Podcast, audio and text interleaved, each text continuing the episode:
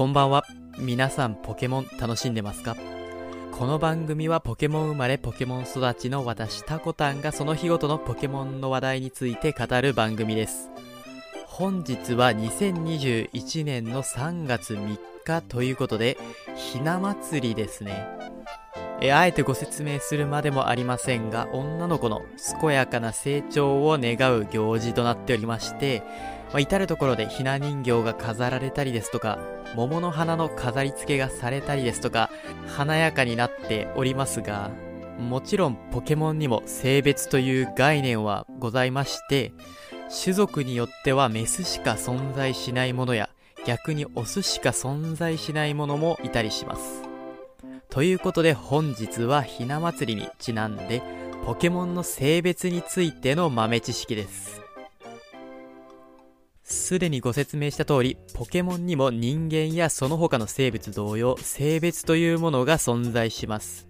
え全部でオスとメス、そして性別不明の3種類となっておりまして、基本的にはオス、メスで分かれているんですが、特定の種族においては性別不明ということで性別がないものも存在しております。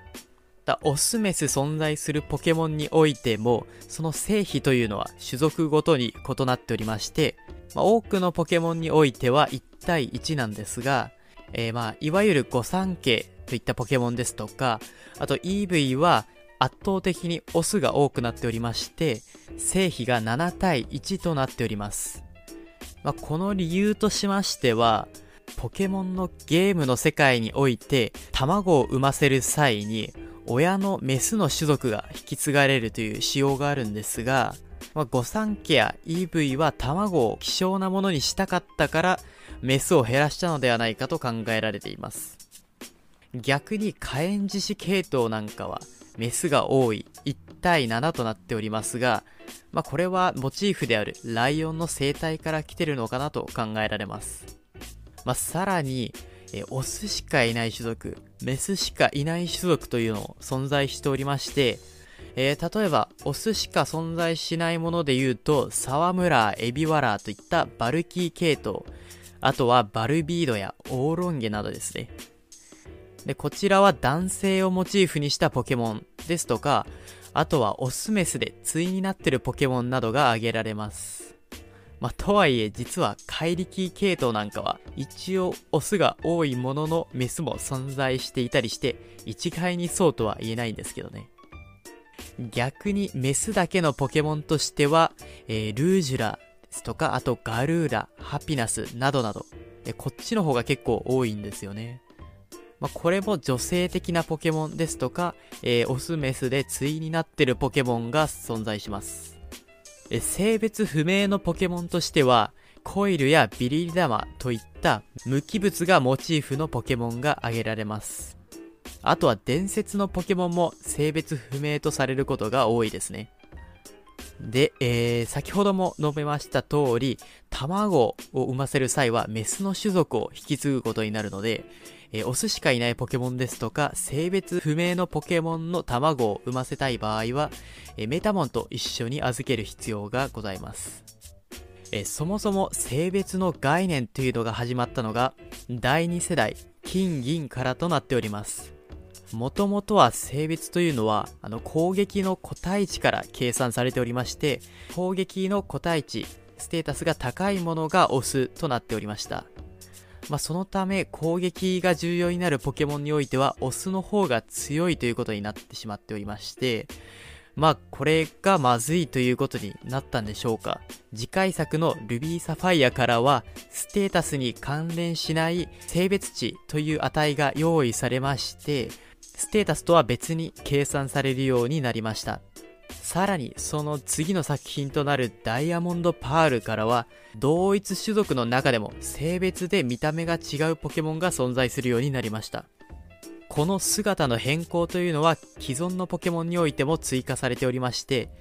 えー、有名なものですと例えばメスのピカチュウの尻尾の先っぽがハートの形になっていたりですとかコイキングのヒゲの長さが性別によって違ったりといった点が挙げられますで、この性別による姿の差というのが、分かりやすいものから結構細かいものまで存在しまして、調べてみるとなかなか面白いかもしれません。さらに一部のポケモンにおいては、性別が進化に関わっている例もございます。例えば、ミノムッチ。えー、このポケモンはオスがガーメールに進化するのに対し、えー、メスはミノマダムに進化するということで、性別によって進化先が分岐する仕様となっておりまして、えー、これは、えモチーフであるミノムシのオスのみがガの姿になることから来てるものと考えられます。あとは性別に関する面白い小ネタとしては、えー、第5世代であるブラックホワイトまでは、ルリリがマリルに進化するときのみ、性転換が起きることがございました。えー、これはルリリとマリルの性比が異なることからの、まあ、ある意味不具合のようなものだったんですが、現実においても魚や甲殻類においては結構この性転換というのは行われておりまして、ポケモン界においてもこういったことが起きていてもおかしくないのかもしれませんね。ここまで見てきた通り性別という概念はポケモンの生態を表現し、その世界観を深めるために一役買っていると言えそうです。ということで本日はポケモンの性別に関する話でした。個人的な性別の思い出といえば、えー、メスしか進化しないヤトウモリというポケモンが印象に残ってますね。僕が初めてプレイした時に、あの、ずっとオスのヤトウモリを手持ちに入れていて、進化しないまま殿堂入りしてしまったという苦い思い出がございます。これ同じようなことやっちゃった人多いんじゃないですかね。それでは最後まで聞いていただきありがとうございました。ではまた明日。